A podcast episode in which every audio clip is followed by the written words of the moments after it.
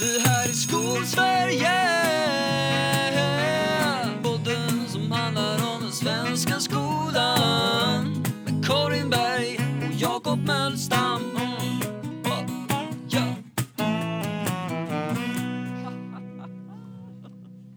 Jakob Möllstam. Karin Berg. Vad trevligt! Ja, nu är vi på gång, vi är på gång, vi är på gång. Vi ska ha lov snart, men vi ska göra den här lilla inspelningen först, eller hur? Eller hur? Det här är liksom inspelat med en fot i dörren på väg ut i kanske det mest efterlängtade påsklovet sen eh, Jesu Kristi korsfästelse på något sätt. Var det efterlängtat? kanske inte var. Det kanske var superförnärmade. Jag ber om ursäkt, jag eh, gör en eh, sån eh, tar tillbaka allt jag har sagt. Och så gör vi, vi gör inte om det för vi jobbar inte så. Men vi tänker att det är en nystart. Ja, Karin, eh, idag Ja. är det ju eh, torsdag, det är skärtorsdag. Eh, så. Det är det, det är skärtorsdag, men det är också första april. Eh, och det är ju ett datum. Har du blivit lurad idag på något sätt? Nej, inte på något sätt överhuvudtaget. Eh, Det känns som att så här, det här med Nej. första april är inte riktigt en grej i år. Precis som förra året så är det så här, vi ställer in det för det är för mycket konstiga grejer som finns runt omkring typ. Eh, Så. Sen ska man också säga någonstans att så här, just för att jag tror att det har med det här året att göra. Och att man liksom letar efter ljusglimtar någonstans. Men jag gick igenom, i vanliga fall, mitt normala läge är att jag hittar på dagen innan, kommer på en massa bra idéer som jag skulle vilja göra som aprilskämt. Men så blir det aldrig av och så tänker jag nästa år då ska jag komma ihåg det här. Men så, och så hyter jag med fingret i luften så. Men, men eh, i år har jag liksom gått i flera månader och kommit på olika idéer och planerat och förberett och researchat och liksom testat göra saker och blandat in rätt personer för rätt saker och liksom kallat in tjänster hos administratörer och liksom folk med nycklar och grejer. Jag har liksom varit så förberedd åt alla håll. Åt elever, åt kollegor, åt kollegors elever som jag inte ens känner. Du vet, så noggrant utstuderat. Då visade det sig att första april är idag. Den enda dagen på hela terminen när vi har studiedag och jag ska jobba på distans. ja, Alltså, fattar du vilket så här, coronafel det är? Jag tänker ett liksom allt annat som bara, ja ah, men det är klart det går fel för det. Det finns en dag, det är klart att det är den dagen. ja, Kan det gå fel, det går fel. Det är det som är liksom årets motto någonstans. men- Och förra året. Ja men eller hur, det är väl en märklig tid vi lever i där man hela tiden får anpassa sig till den verklighet som liksom dyker upp. Själv har jag, och där man hela tiden får upptäcka nya sätt som saker kan gå fel på. Ja, jajamän. ja men jag, jag kan säga att jag själv skulle ju varit på plats idag och träffat ett antal elever men eh, det, det eh, gick inte alls för att den klassen eh, fick, eh, blev, eh, ja de fick covid helt enkelt. Eller det blev ett utbrott. Vi vet inte om det har blivit det än, men, men troligen. Så vi fick ställa in och eh, skicka hem dem och eh, be dem sitta i eh, små lådor tills eh, efter påsk. Och de var väldigt med på det faktiskt. De kände faktiskt allvaret och det var, kändes bra att eh, det skulle inte åkas skidor utan de begrep att här finns det risk för att vi faktiskt är smittade allihop. Eh, så att det, eh, det kändes bra att vi har lyckats häva det. Eh, men det, Ja, väl, ja, hoppas kan du. Ja, ja, men det gjorde ändå att jag har suttit här hemma. Men jag är ju inte i någon risk för att ha gjort något. Så det är väl... jag, jag har inte träffat dem, så att på det sättet så känner jag mig lugn och glad. På det sättet. Mm, ja, men det får man ju göra. Så det är ändå konstigt det där. Man ska behöva liksom tänka på det sättet. Man ska behöva ha det perspektivet. Men så är det. Och så kommer det väl vara eh, i överskådlig framtid någonstans. Jo, så är det absolut. Eh, det är väl inte, det är väl inte än, än på långa vägar som, som det blir som vanligt igen. Eh, det kommer nog att dröja Nej. länge tills det liksom blir, ah, tills man inte håller på och tänker sig. Det kommer kännas ovant tror jag. Ja, precis. Och jag tänker att det kommer väl en dag när det kommer funka lite bättre. Men det är det, det är så jag försöker prata och försöker liksom också tänka att det ska kännas bättre. Det kommer inte kännas som vanligt, men det kommer kännas bättre. För jag vill inte tillbaka till det som var vanligt förut. Det är så många saker som kan bli och som behöver bli bättre och som liksom måste anpassa sig. Allt från liksom att möjligheten att kunna delta på distans eller kunna liksom förståelsen för att vi, vi det är inte okej att liksom komma sjukt i skolan eller så. Det finns många delar av det som är så här bättre. Ja, men det är så här, vi har blivit bättre på mycket till blandade eller former av undervisning. Så det känns som att vi blir mycket bättre att tillmötesgå liksom olika behov. Vi har fått en mycket bättre kollektiv erfarenhet av att liksom eh, utveckling är inte spikrak. Det finns många saker i det som är så här, det ska vi inte släppa bara för att vi sen hittar en tid efter pandemin. Eh, mm. så. För att den kommer inte bli precis som den var förut. Och vi måste låta det ta tid. Det tror jag är den viktigaste grejen. Det finns ett enormt tryck från, från lärare att bara, men låt mig ha det som det var förut. och det finns ett enormt tryck från alla som är beroende av skolan. Föräldrar, elever, politiker, liksom så. Att man, men nu, nu är det väl bra, liksom så. Mm. Mm. Och det där kommer inte att vara så. och ett exempel på det är en rapport från Lärarförbundet som du och jag har hittat. Eh, som heter Allt ska fungera som vanligt. Och det är liksom ett citat som är någonstans eh, att, att synliggöra liksom att det, vi kan inte jobba på som vanligt än. Det kommer inte vara liksom fullt möjligt att genomföra alla delar. Mm. Så. Och det här är, jag tror, fjärde eller femte delen i en serie som har pågått under hela pandemin. Mm. Där de har liksom kartlagt arbetsbelastning, smittspridning och oro. Hur är det just nu i svenska skolor? Och så. Mm. mm. Och det som man pratar med lärare och det som man pratar med ombud. Mm. Och så har de liksom en del ganska bra siffror ändå på så här, hur är det just nu? Och jag tänker vi kan, vi kan testa lite siffror på dig och så får du se och reagera liksom på hur är? Ja!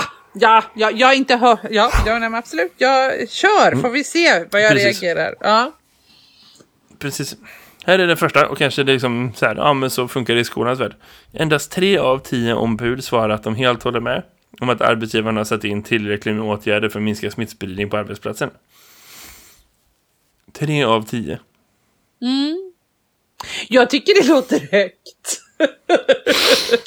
eh, högt hur? jo, nej men så här, du? jag ska förklara. Alltså, så här, tre av mm. tio eh, ombud säger ändå att de är nöjda med arbetsplatsens eh, åtgärder. Min, alltså den, den, som, den, den signal jag tycker mig se, eh, det beror, är väl att det beror väl på vad man menar med tillräckligt. Eh, jag, jag, tycker väl att vi har varit ganska så Eh, Eh, så i den här pandemin så har vi eh, tittat utifrån, vi har blivit väldigt navelskådande så att vi har tittat på skolbyggnaden ser ut som skolbyggnaden gör, vårt schema ser ut som schemat gör, även om vi har haft möjligheten.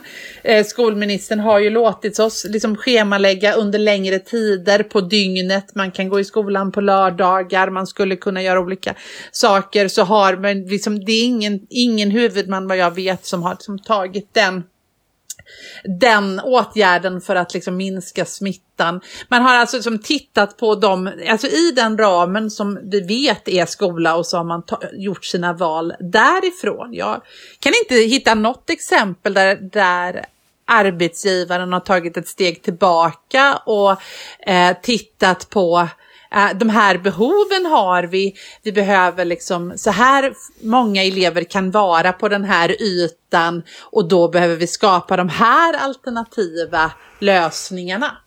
Eh, det tycker jag att jag saknat och eh, utifrån det så tycker jag att ingen huvudman har gjort vad de ska. Så hård var jag. Nej, och det där... Ja, nej, men så kan man ju tänka. Och det, jag tror det kanske man kommer från ett olika perspektiv ja. beroende på liksom vilka behov som finns givet liksom olika verksamheter och olika åldrar mm. och så.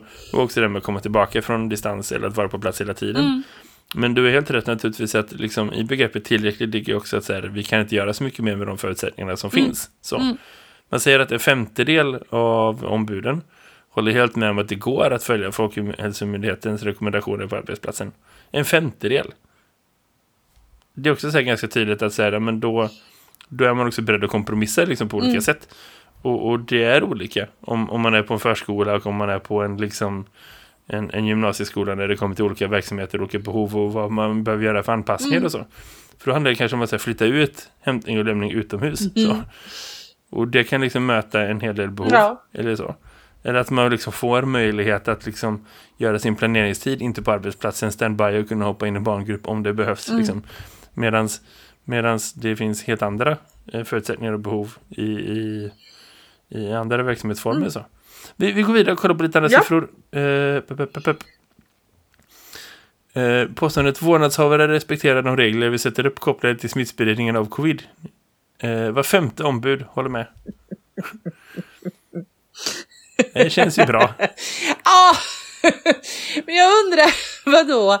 Eh, men är, blir inte det ett sånt där blame game? Kolla, kolla, hon hade inte eh, på sig mask när hon åkte. Eh, ungdomar är så dåliga. Nej, men jag fattar att det finns jag fattar att det finns en grej naturligtvis där det är så. Men det är också så någonstans att så här det man riskar när man gör så, när man skickar sina barn till skolan fast att de fortfarande är sjuka och fast att du inte har testat och så. Mm. Det är ju liksom inte dina barns hälsa. Det är inte de andra barnens hälsa utan det är barnens liksom, lärares hälsa. Så. Mm. Och det är rejäla risker som man utsätter folk för i onödan. För man, inte, man orkar inte hemma, man kan inte hemma, man, liksom, man orkar inte med dem längre. Alltså, vad fan, det, det är ändå så här, har vi fått de direktiven så är det det vi ska följa. Det är ingenting man ska behöva ta en fight om. Liksom. Nej, men jag kan också tycka, som, som jag, jag, vet inte, men jag kan tycka att det blir det här med ordet symptom och det här med orden ehm, eh, eh, det, det, det, finns ju någonting i det där med att ja, eh, det här milda, mycket milda symptom. Vad är det? Jag har jättemycket sådana diskussioner på, på, på gymnasiet. Vad är mycket milda symptom där man då liksom använder mycket milda symptom som, alltså mina elever använder ordet jag har symptomer, säger de.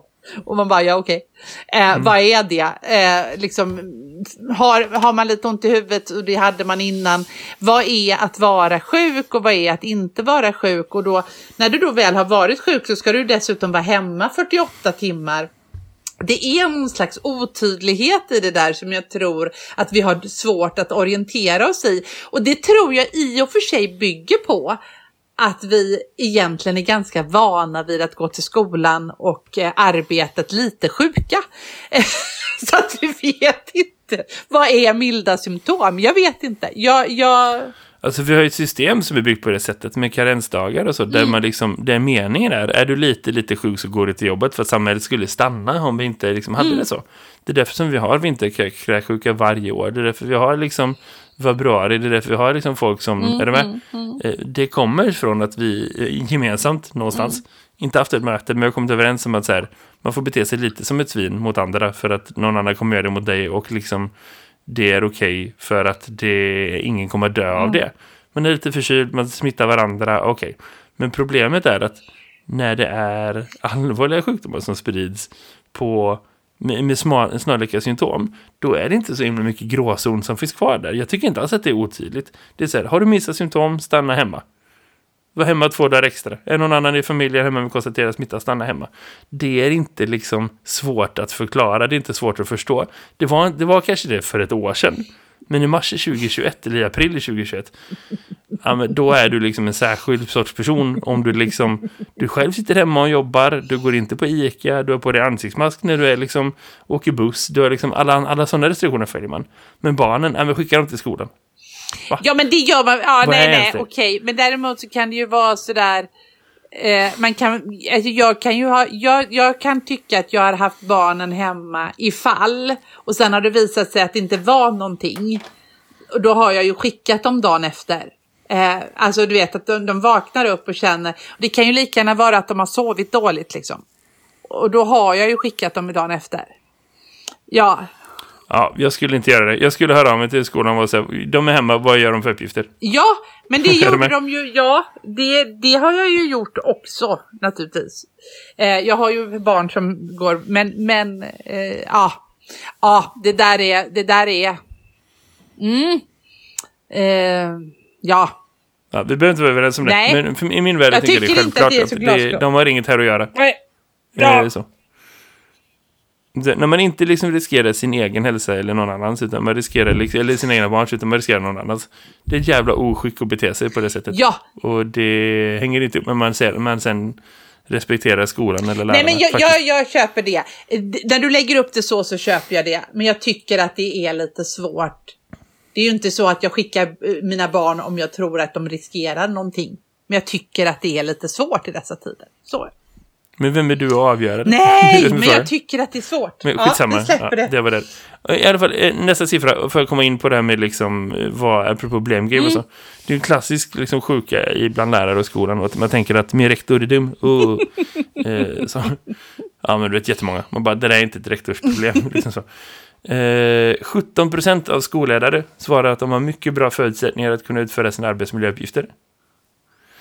Skolledarna, 17 procent. Mm. Det innebär att 83 procent tycker inte att de har mycket bra förutsättningar helt- att ansvara för sitt arbetsmiljöarbete. Ja, det, eh, jag skulle gärna vilja träffa de 17 procentens eh, huvudmän.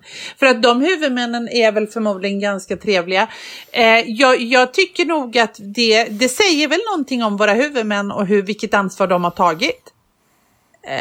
Ja, Eller hur? Alltså, jag tyckte den här senaste presskonferensen Anna Ekström hade, det underförstådda, eller så bara läste jag in det, det underförstådda, helt icke godkända resultat som hon gav till Sveriges huvudmän i den presskonferensen. Hon gav dem ett sånt underkänt betyg att det var liksom nästan, eh, ja, det var intressant att titta på. Eh, ni måste göra det här igen. Ni måste ta den här skiten på allvar. Ni måste ta det ansvaret. Det är inte bara att vara huvudman när det går bra och man kan ta ut vinst, utan man måste vara huvudman alla dagar, även under en pandemi. Eh, ungefär. Men, men bara för att vara tydlig, det handlar inte om arbetsmiljö eh, generellt, utan handlar specifikt om eh, på vilka grunder man fattar beslut om en gymnasieskola ska ske på distans, eller hur? Ja, det handlade det om, men hon menade ju på att huvudmännen inte hade tagit arbetsmiljöansvaret. Eh, Jo, men kopplat till precis spe- specifikt den, Ja. den frågan. Eller, det finns en röd Ja. tråd där, men det är ändå inom ett specifikt område, bara så att vi, Ja, men absolut. vi lägger rätt ord i hennes mun. Men jag håller med dig, det är jätteintressant, särskilt med tanke på att en, en politiker kan inte vara så himla konkret och specifik och ändå vara professionell. Men hon balanserar bra på den linjen. Du, vi ska gå vidare och kolla på Mm. nästa siffra. Eh, känn på det här då. En, var tredje lärare i fritidshem och 45% av lärarna i förskolan svarar att de inte får arbeta på valfri plats när de utför arbetsuppgifter som inte kräver att de är på plats. Alltså typ möten, planering och så. Nästan hälften av Sveriges förskollärare får inte göra det någon annanstans än på plats. Hur många möten och planeringsstunder har du haft på plats på din fysiska skola med dina kollegor det här året? Eh, jag hade ju det i våras, hade jag det några, några gånger och Nej, eh, i början på höstterminen så kunde man välja. Eh, och det var gräsliga möten, de där mötena när man valde. Så att hälften var på plats och hälften var... Det slutade vi med för det blev så outhärdligt jobbigt. Eh, ehm, att komma fram till något. För det blev ju liksom vi som sitter i rummet och ni som är någon annanstans. Men, men, eh, eh, ja, nej, det har vi inte haft och det är ju faktiskt förjävligt att, att man, man fortfarande tänker att det är en grej. Jag tänker också att, att det finns liksom någon slags det här systematiska kvalitetsarbetet ska betas av. Vi ska liksom fylla i lister, vi ska liksom fylla i någon, någon verksamhetsplan hit och dit. Allt det här New Public Management-tramset som ska pågå trots att vi har liksom en, en verksamhet som, som brinner lite. Det, det tycker jag är en märklig grej. Men jag är inte förvånad över att, inte, att man inte får gå hem. Det är väldigt, väldigt konstigt. Där. Men, men det är ju konstigt att man för ett år sedan... Har du sådana möten? På plats? Eh, nästan Ja. inte alls. Det, det, jag har utvecklingssamtal med elever och föräldrar som eh, inte fixar att ha möten på internet. Eh, så. Det är en handfull som Ja, har behövt mötesgå och då har jag det. Annars har jag liksom... Eh, ja, men eftersom vi ändå är på plats fysiskt så blir det att vi liksom pratar om saker under dagen. Men sen så fort liksom, eh, undervisningen är slut så sitter vi antingen i varsitt rum och har liksom väldigt lokala digitala möten. Eh, så. Eller att man liksom går hem eller en kombination så. Men vi Mm. är ju Ja, det. väldigt, Ja. väldigt, väldigt, väldigt lite med varandra. Eh, så. Och träffar ingen annan utanför den enheten som jag jobbar i. Och liksom det är väldigt, väldigt. Och det är det som är syftet med den här rapporten. Med liksom bara, som är, att ta fram de här siffrorna. Att man vill visa på att liksom, vi måste fortsätta begränsa. Det funkar inte om man liksom i höstas tog bort saker. Eller förra våren tog bort saker. Utan man måste fortsätta med det. Och då listar eh, Lärarförbundet bland annat att få prioritera bort delar av kurs och läroplanerna, att IUPR, betyg för alla i årskurs 6, 7 och 8, utvecklingssamtal och nationella prov ska vara upp till lärarna att genomföra. Alltså allt som inte är måsten, borde lärare liksom tillsammans naturligtvis. Man kan inte bara själv bara säga nej, nu går jag hem. Men det borde liksom ligga på liksom första linjen någonstans och be- bestämma och prioritera. Och jag tycker det är eh, super, supersunt att man liksom, okej, men nummer ett, vi rensar all skit som finns. Ta bort allt som inte behövs, så bara jobbar vi med liksom det vi ska göra. Så. Och det innebär mer tid i, i barngrupp, det innebär mer tid med elever, det innebär mer tid med liksom kärnuppdraget och det är det vi vill göra i det här sammanhanget. Eh, så. Jag går tillbaka till den här eh, eh lördagsintervjun med hon som var chef på Sahlgrenska. Som pratade om att det första de gjorde var att de införde helt mötesfria veckor. För att all vårdpersonal behöver jobba i vård och ingen annanstans. Eh, Och de säger, ja det funkar ganska bra. Och man blir så här, okej. Eh, sätt dig i ditt rum Ja, som chef och men- fundera lite på vad det betyder. Och så kommer vi tillbaka sen efteråt och pratar organisation. Det är ju liksom, så tror jag det är inom skolan också någonstans. Ja, för jag tror inte att skolan riktigt... För jag, jag är lite sådär... Jag är li, eh, eh, på min skola har det liksom gått lite troll i... Eller jag, och jag tror jag känner igen det. Jag kände det väldigt starkt senast igår när vi hade en sån här planeringsdag. Att eh, om man flyttar ner alla sådana där frågor till läraren, att... Eh, att eh, att eh, prioritera och organisera, då, då blir det väldigt många saker som man också ska, ska ha en åsikt om och förhålla sig till. Eh, jag skulle så gärna vilja att det fanns också Skolan är dålig på att ha en arbetsgrupp som tar fram ett förslag och så kör vi på det jävla förslaget. Nej, då är det alltid någon, och jag tror det är, jag tror det är en gymnasielärarsjuka faktiskt. Eh, men, men jag vet inte, du får rätta mig om jag har fel. Men gymnasielärare är experter på, och då pratar jag om mitt eget skrå, alltså experter på att säga så här, nu gör vi så här, ja fast jag ville göra så här så då gör jag det istället. Ja. Eh, Men det finns i, inom alla Det- lärarkategorier i olika utsträckning tror jag. Men, men, Men det är inte, det är ingenting vi kan hålla på med just nu heller. Alltså vi ska naturligtvis prioritera utifrån att elevgruppen, gör vi det och vi har bestämt oss för det så är det det som ska göras och inte en massa annat då. Jag kan tycka att det finns liksom en risk när man har eh, att allt ska, jag vet ju att vi tycker, vi vill gärna säga och fackförbunden vill gärna säga att lärarna ska bestämma men, men mm, men alltså, lyssna på den formuleringen, lärarna ska bestämma. Det behöver inte betyda individuella Ja. lärare. Nej, men det blir lätt den tolkningen. Att jag vill inte göra den. Jag vill Men, hellre för rätta jag tänker fortfarande att vi har ett kollektivt yrke där vi bestämmer tillsammans. Det tycker inte jag är så konstigt. Men, men det borde inte fattas någon annanstans. Alltså, så, jag, jag är inte av den uppfattningen att liksom, rektorer är fiender, tvärtom. Jag tror att de är Mm. liksom folk som oftast vill oss väl. Men det kommer en press uppifrån. Som, där de hamnar i dubbla stolar, där de ska liksom, representera både lärarna och eleverna och liksom, å andra sidan huvudmannen. Eh, så. Och huvudmän har ganska Ja. mycket att förlora på ibland på att liksom ta bort saker som utvecklingssamtal eller IUP eller betyg eller så. För då kommer det en påtryckning från framförallt föräldrar. Det väl inga elever som säger hallå, hallå, ge mig mina betyg. Men liksom, alltså i sexan, sjuan, åttan så. Nej, men jag skulle, vilja, men jag men skulle liksom- snarare vilja... Ja, men jag, jag, jag tänker ju mer att jag, jag skulle vilja att eh, vi som har fattat så här många så här organisatoriska omkastningsbeslut som alla ska vara med och tycka om. Jag skulle så gärna vilja säga så här, åh, nu har vi det här förslaget. Så vi tycker om det. Vi har inte ett spånmöte där alla ska få tycka allting Nej. hela tiden. Nej, visst är det en För fråga om då, ledarskap. Ja, men, och det upplever jag blir, det blir lätt så när man är vilsen och inte riktigt vet vart man ska ta vägen. Att man har, öppnar upp för samtal som är helt vida. Och det finns i det där, lärarna ska bestämma. I den så finns den möjligheten att öppna upp dörren. Och det kan jag känna, oh! Men vadå, är du emot att man ska låta lärarna bestämma då? Att Vad sa man, du? man ska- Är du emot sådana formuleringar då? Vi borde inte ha dem. Nej, men, men jag är emot själva den där grejen att, att vi, vi att, att det handlar Du är ju emot om att, feltolkningen. Ja, det är väl inte Ja, konstigt. men det, den där skapar någonting. Jag vet inte vad det är. Det, det blir någonting i mig när man säger eh, Men det är för att folk För är att dumma i huvudet och så anpassar du det efter att folk är dumma i huvudet. Herregud. Ja, men det, ja, det är fel på tolkningen, men det är också någonting i det där...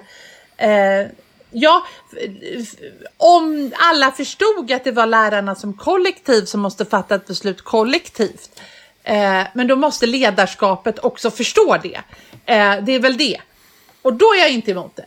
Men då ska det betonas på något sätt. Lärarna ska ta de besluten eller göra den prioriteringen utifrån vad som behövs just nu. Ja, jag vet Man får inte. skriva lärarna med stor bo stora bokstäver. Ja. Lärar-NA. Annars blir ja, ja, det, det blir bra. Ja, det är något i det där som jag kan tycka blir så jävla tjafsigt som inte finns på, på många... Ja, jag vet inte. Vi släpper det. Ja. Jag har haft Yes, en tjafsig vecka. Ja. Det är en grej Mm. som kommer att ta tid. är väl liksom grejen. Vi ska inte hålla på med så mycket annat just nu. Utan vi behöver liksom Nej, fokusera det är på att komma ifatt. Och på det temat som vi numera bestämt att från och med höst så är det fritt fram att reformera betygen i mellanstadiet. Så man kan ha betyg från årskurs 4. Det ska varje skola få bestämma själv. Det är inte Men fråga det är om varje... återigen den här! Varför då? Nej! Så kan Nej, vi väl precis. inte ha det? Jag lyssnade på en intressant intervju med en professor i Linköping som har gjort liksom den eh, forskningsgenomgången som ska ligga till grund för det här beslutet. Eh, Mm. Som eh, ändå fått ganska tydliga så här, politiska ramar och liksom uppdrag att- ta fram. Så. Och som Mm. kommer fram till så här, det finns ju inget eh, samlat stöd för att det här skulle vara en bra idé. Det är liksom det mest här, neutrala som man kan säga, typ. vilket är så kod för "Ja, jag är så jävla dum så att klockorna stannar. Det finns liksom inget stöd för det överhuvudtaget. Det är bara en politisk ambition som man bestämde för tre år sedan typ. Och då är det dags att genomföra den nu. Och skitsamma om det är pandemi eller inte. Det är så... Det är så rubbat liksom. Det är så här, ja men jag vet, det är det här vi behöver just nu. Vi behöver en, den största reformen av bedömning på mellanstadiet i, i liksom på decennier. Det är det vi behöver mitt under coronapandemin. Som dessutom inte har någon grund i någon form av forskning överhuvudtaget. Som riskerar att stämpla elever, som riskerar att slå ut elever, som riskerar att... ehm, och dessutom behöver vi då, då ska vi ägna oss åt någon slags eh, bedömningsfortbildning. Nej, det är, ju- ja, på flera håll så tänker jag att det är flera lärare som, som har de här eh, årskurs fem, är mellanstadiet tar slut där. Och då eh, har man inte satt några betyg dessutom. Eh, spännande. Nej, det är vet. dels en, en bristande kompetens som finns.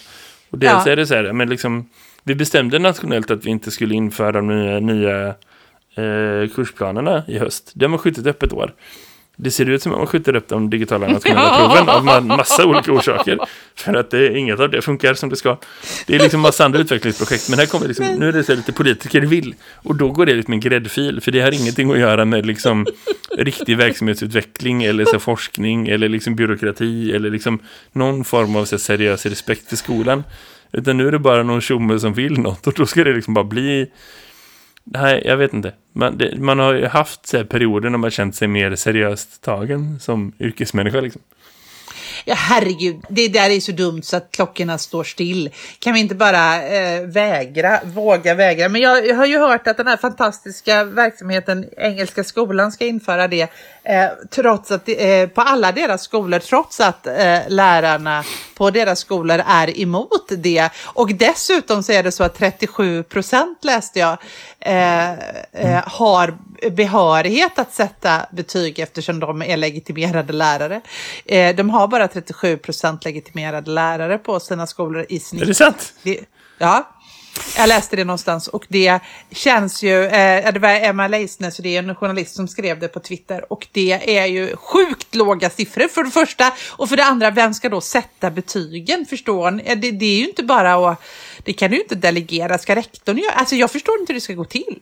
Eftersom det är rektors beslut att införa betyg eller inte, alltså inte huvudmannen utan rektorn, så eh, tänker jag att om den här huvudmannen bestämmer det åt sina rektorer så kan ju de själva ta ansvar för det.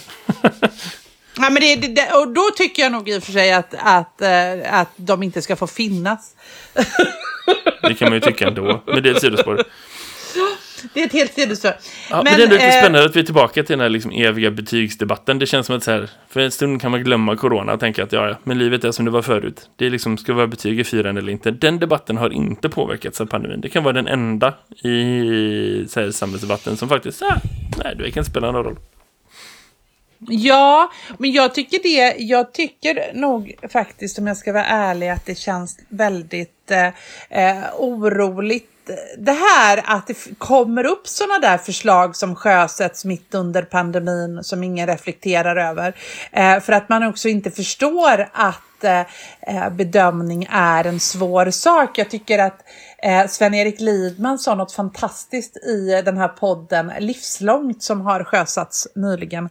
Mm. Eh, som pratar om livslångt lärande och han pratade om att om han fick önska någonting om skolan idag så var det att vi inte skulle ägna oss så mycket åt bedömning och betyg. Alltså, alltså betyg, instrumentell bedömning och eh, betygssättning. Alltså det här att mm, vi, mm. vi lägger väldigt, väldigt mycket tid på att utvärdera istället för att vara nyfiken och komma framåt och att lära oss och att ägna oss åt kunskap. Alltså som lärare så ägnar mm. du dig väldigt mycket åt att mäta kan elev A hela, alltså hur mycket kan elev A jämfört med elev B, eller inte jämfört med, men jämfört med. Det, det tar väldigt mycket tid av en lärare.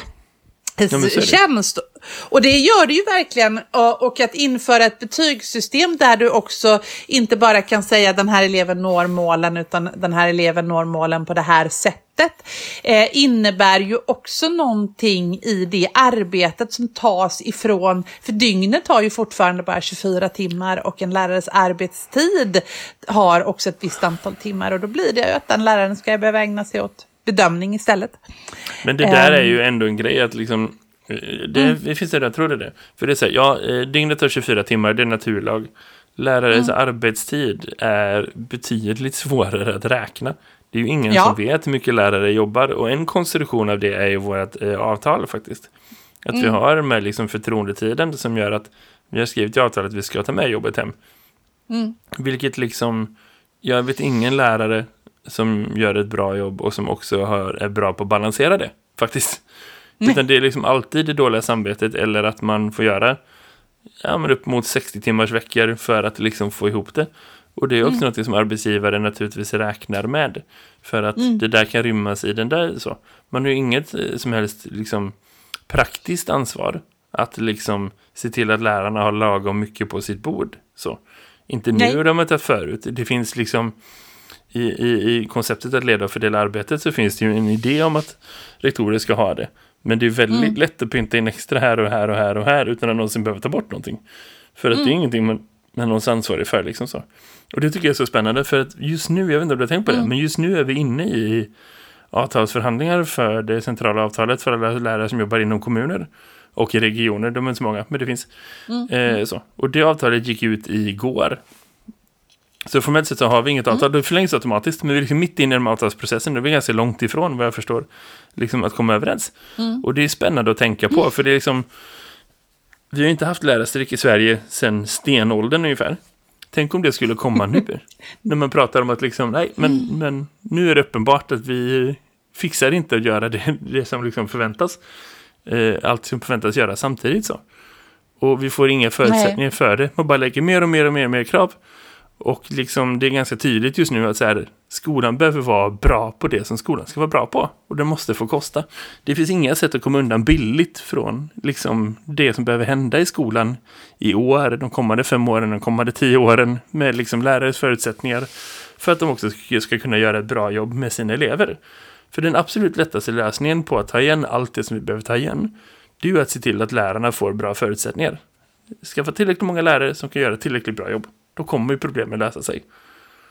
Ja, och där, det tror jag. Och, det tror jag, och, och jag tror också att, att eh, just nu, eh, det är inte nu som vi ska välja att, fast vi har gjort det, alltså har vi verkligen liksom viktat konsekvenserna av att vi inför en betygsreform eh, mitt i corona, när vi vet, och det vet vi av eh, Unicef-rapporten som vi pratade om förra veckan och vi vet det av, liksom, av andra rapporter, att vi kommer att behöva jobba i kapp den här eh, eh Unesco-rapporten var det förra veckan och inte Unicef. Eh, och, eh, eh, men att vi kommer att behöva jobba i kapp eh, ett pandemiår och det kommer att ta tid och vi kommer behöva fokusera och vi kommer att behöva syssla med undervisning och kunskap. Det, då tycker våra politiker att det är rimligt att införa en betygsreform. Ja, och då tycker man att det är rimligt att införa ett nytt avtal som igen, ännu en gång, ska vara ett par år av värdelösa förutsättningar för lärare. Det Ja. är... Ja. Nej, det är, inte, liksom, det, är inte, det är inte deras spelplan just nu. Det är inte de som liksom står för, för skolutvecklingen, tyvärr. Eh, och det är tråkigt. Och jag tycker också det är spännande, för liksom mer och mer och mer, vad man har tänkt det senaste året är så här, är det bra att kommuner och regioner styr saker överhuvudtaget? Man pratar om att lägga ner regioner, allt som allt. Är det, är det bra att liksom 290 kommuner ska stå för sina egna, kolla hur det gick med äldreboendena. Hmm. Det är liksom inte den mest effektiva styrningsformen som vi har just nu. Vilket också är någonstans så här, nu har man en chans att bevisa. För någonstans måste ju ändå skolan vara liksom, även SKRs liksom huvudsakliga område någonstans. Att liksom, här finns det en chans att visa att man kan ta ansvar. Och att man kan duga som, som liksom eh, samhällsinstitution någonstans. Ja, det blir spännande att se vart det leder. Det blir, det blir väldigt spännande och jag, jag har, i- hyser inga förhoppningar. Nej, det, det, är väl ingen som, det är väl ingen lärare som hyser förhoppningar på en avtalsrörelse. Det har vi inte hänt på länge. Nej, men jag tyckte ändå det var, jag, jag tappade liksom allt. Vi hade så här löne... Eh, lönerevision förra året. Och då eh, hade vi hade fått nya lönekriterier som de hade jobbat med. Och det var väldigt mycket väsen av, om de här lönekriterierna. Och de hade liksom värderat dem och man hade liksom skrivit och det hade gått via facken och vi hade tittat och alla hade haft åsikter och hit och dit. Och det var ju extremt mycket, alltså det den här top notch-läraren gjorde jämfört med då, alltså det var stora skillnader, det var ganska liksom tydligt vad man skulle göra och sådär. Och hade du då kryss i alla rutor högst upp, eh, då fick du den högsta potten och eh, hade du då så värderades det längre ner. Och, och sen blev det ju sådär då att hade du den, den högsta potten blev då 800 kronor. Och då, då blir man ju lite full i skratt. Och då var det den läraren som gjorde hälften av alla de där flashiga grejerna som man kunde göra. Eh, och eh, hade kryss då i mitten istället och hade levt ett litet soft liv. Eh, då fick man 500 kronor. Eh, Då kändes det som att ah, men ja, det går bra för mig. Jag kan... Alltså om det nu, nu gör man inte saker för pengarna, det gör man faktiskt inte. Men det är fortfarande, det blir ju lite som ett skämt när vi jobbar då ena sidan och så handlar det om eh, de, de här lönekriterierna som ska då tas fram och det ska jobbas upp och så handlar det till slut om 800 spänn. Ja, men då, just, just därför kanske. Skit i lönen i år och tänk så här förutsättningar och villkor. Dels för Ja. att liksom lärare går under på jobbet. Oavsett om man jobbar på distans eller om man jobbar på plats så går man under på jobbet extra mycket just nu. Och det finns ett massivt, massivt stöd för att liksom eh, skolan måste vara välfinansierad. Det måste finnas bra villkor. För att det handlar om att liksom alla barn och unga som finns runt omkring i skolsystemet just nu eh, förlorar på att de inte har tillräckligt bra lärare. Och det kommer ta lång tid att ta igen. Du har liksom ett decennium av hårt arbete framför oss för att det här ska, och det är ingen överdrift, för att det här Nej. ska bli riktigt bra. Och vill man veta mer om det, det är dags att plugga lite oss själva, det gör vi inte så himla ofta, eh, så kommer det ett specialavsnitt, en intervju med eh, Martin Gustafsson, han som har skrivit den här UNESCO-rapporten som du nyss nämnde och som vi pratade om eh, förra veckan också. Eh, så. Det kommer här om ett par dagar. Sen kan man ju tänka Martin Gustafsson, det låter som ett intervjuavsnitt som är på svenska. Nej, det är det inte. Men det är en annan diskussion. Och mer om det kan vi komma in på eh, längre ner i, eller upp i flödet, beroende på vilken app du använder. Ja, men jag är jätteglad. Jag tycker det ska bli jätteintressant för att eh, det, det är roligt att han faktiskt vill vara med i podden och förklara den här rapporten och förklara vad det är som, som, som faktiskt vi står inför. För att det är ju också en viktig signal att sända ut till samhället att det här, det är inte så att vi eh, i höst, även om alla har fått sin andra spruta i augusti i höst, eh, kommer att gå tillbaka till eh, tjoho, allt blir som vanligt som det var liksom hösten 2019, så kommer det inte att Alltså bli. planen är att alla över kan vi väl 18 ska kunna få sin första dos innan eh, slutet på augusti i år. Sen tar det upp mot 12 veckor till innan Jag du ska vet. ta din första. Så Men där jag- är liksom vet, september, oktober, november. Det är liksom årsskiftet vi är framme vid. Eh, så. Jo, men jag, jag sa just det, även om vi hade tagit två sprutor i höst så kommer det inte att bli som vanligt ändå. Nej, nej, nej. Det var det jag menade. Nej. Nej, men inte ens första dosen. liksom så. Skitsamma, varken du eller jag är... Eh, jag kan fortfarande inte säga det. Smittskyddsläkare. Det är den snällare varianten av det. Det är statsepidemiolog. Ja, men jag kunde. Jag kunde. Ja, Yes, yes, yes. Karin, har du tänkt på något annat som hänt den senaste veckan som du vill prata om? Jo, jag, jag, jag kan berätta en rolig grej bara så, som avslutning. Ska jag göra det? Mm. Eh, eh, nej, men jag tänker att eh, som, som, som liten avslutning på det här avsnittet så ska jag berätta en liten eh, sidogrej som jag gjorde idag innan jag eh, tog påskledigt. Eh, för vi har ju då för att upprätthålla, vi förstod ju ganska tidigt och det har jag nämnt i den här podden innan att vi förstod ju ganska tidigt att just den här sociala närvaron av sina lärare och det här du vet, det här skojet och leken som man har mellan lärare och elever. Som inte är så seriöst, men som, som, som man, du vet, man skojar i korridoren och det. Det går ju förlorat när de går hem på distans. Så då skapade vi ett eh, Instagramkonto som eh, är låst för omvärlden och det är bara de eleverna och vi lärare som har det där kontot. Eh, men eh, nu då så eh, är vi, vi, vi, vi upplever själva bland lärarna att det här blir svårare och svårare för oss att liksom hitta energi till, för vi är ganska trötta och man är liksom lite så. Eh, men Förra året vid den här tiden så gjorde vi ett väldigt fånigt litet påskspel. Vi hade lite så här figurer och så skojade vi och så lekte vi med påsken och så var vi några lärare och då var vi ju fortfarande på plats. Vi lärare, vi hade lektioner på plats och så väl vi träffades och gjorde det här påskspelet och så var det lite skoj och det var mycket eh, kommentarer från elever och det var roligt och sådär. Eh, idag så fick jag liksom ett litet meddelande mitt på, på dagen. Hur gör vi? Vi måste ha en hälsning innan påsklovet. Eh, och den, en lärare var sjuk och en annan var, du vet sådär. Så jag bara, nej men jag löser det. Jag, jag hittar på något. Så jag har då, ställer upp hemma på mitt köksbord och gör ett påskspel för mig själv. Åh, herregud. och lägger upp och lägger ut till läraren, kan vi köra det här? Liksom. Och så, ja ja, de skrattar och så sa du är inte klok. Nej, jag är inte klok i huvudet, men nu gör vi detta. Vi, något måste vi bjuda på. Jag orkar inte tänka. Det är ändå en parodi på våran egen. Hinner inte riktigt tänka hela vägen att en tredjedel av de eleverna som var med i våras är ju inte med längre. Nej. Och eh, vet ju inte vad det här påskspelet, vad det här le, varför jag skojar om det ens. Nej. Och eh, dessutom, eh, och lägger ut det och det har fallit så platt. Ja. ja, men igen, det det, är väl liksom 2021 i nötskal. Det faller lite platt. Ja, det bara föll som en liten sådär, ett ägg som lägger sig, du vet, som ett, man, du vet man tappar ett ägg och det blir kladdigt. Ungefär så, så den ligger där och eh, det, jag tänker, vi tar inte ner det. Jag får skämmas och jag har skrattat hela eftermiddagen åt att nej, de bemödade sig inte ens på att trycka att det här var kul, like. Inte ens en artighetslike fick vi på denna, eh, på mitt påskspel. Så det var, så startade min påsk och jag tänker det kan bara bli bättre. Det får tiden utvisa. Det kommer väl en vulkan eller någon naturkatastrof eller någonting. Men vet, Karin, det var roligt. Eh, Ja. Vi ses och hörs. Ha det gött, hej. Ha det bra, hej då. Det här är Skolsverige